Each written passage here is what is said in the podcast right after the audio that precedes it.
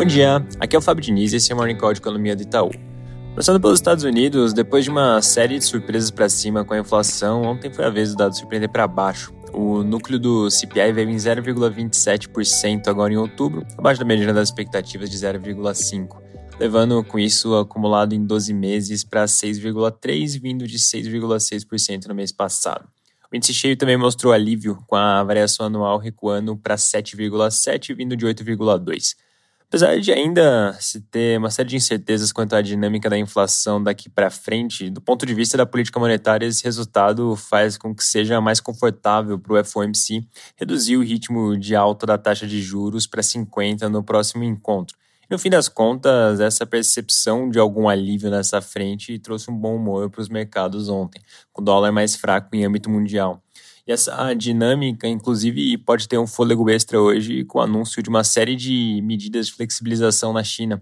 Algumas delas acabam nem tendo um efeito prático tão claro quanto a, como por exemplo, a questão da diminuição do tempo de isolamento para quem vem de outros países, mas tem outras que são bem relevantes, como a remoção de testes em massa de diversas áreas, mudança na classificação das áreas de risco, e tem até um, um ponto mais estrutural de melhoria na infraestrutura para enfrentamento do vírus. Chama muita atenção que a última vez que a China tinha feito esse tipo de alívio tinha sido num contexto em que o vírus estava numa dinâmica que era claramente de queda, e na época tinham quarentenas bem fortes em vigor.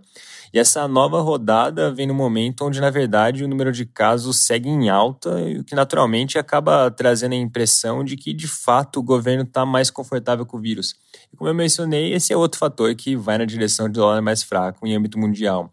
Uma outra forma da gente ver isso é o efeito em commodities, que diante dessa percepção de demanda mais forte também ganha um novo fôlego.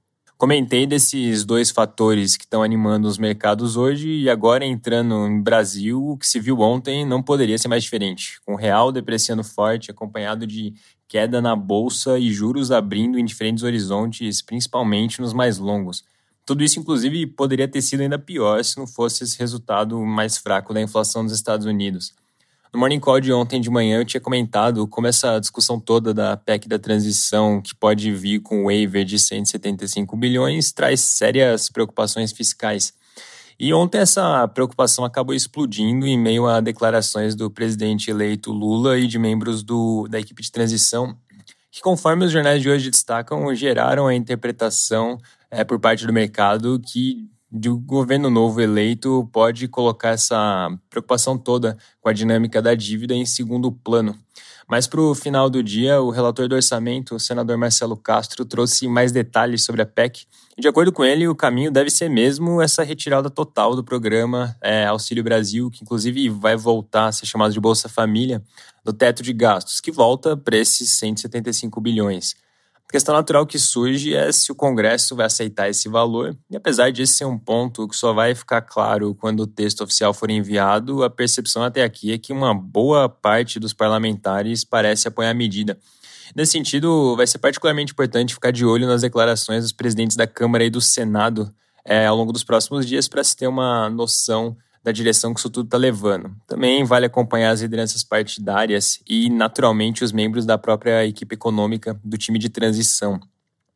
Lembrando aqui que o texto só deve ser apresentado depois do feriado e uma outra data importante para se ter no radar é o retorno do presidente eleito da COP27 no final de semana que vem, que é quando anúncios de ministérios devem começar a acontecer. Mudando de assunto, ontem a inflação de outubro acabou vindo acima do esperado, com alta de 0,59% ante uma medida das expectativas de 0,49%. A surpresa ficou principalmente nos preços administrados, tanto na parte de combustíveis quanto de eletricidade, que vieram acima do esperado. O lado positivo é que a parte de serviços veio um pouco abaixo das expectativas, confirmando que, enfim, fez pico.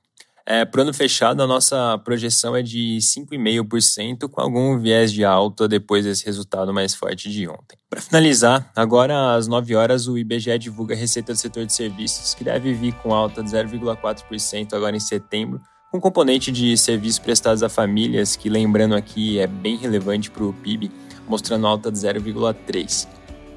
Hoje a gente publica o nosso relatório mensal de cenário econômico. Em breve vai estar disponível no site do Itaú BBA e também no aplicativo Itaú Análises Econômicas. É isso por hoje, um bom dia e um bom final de semana.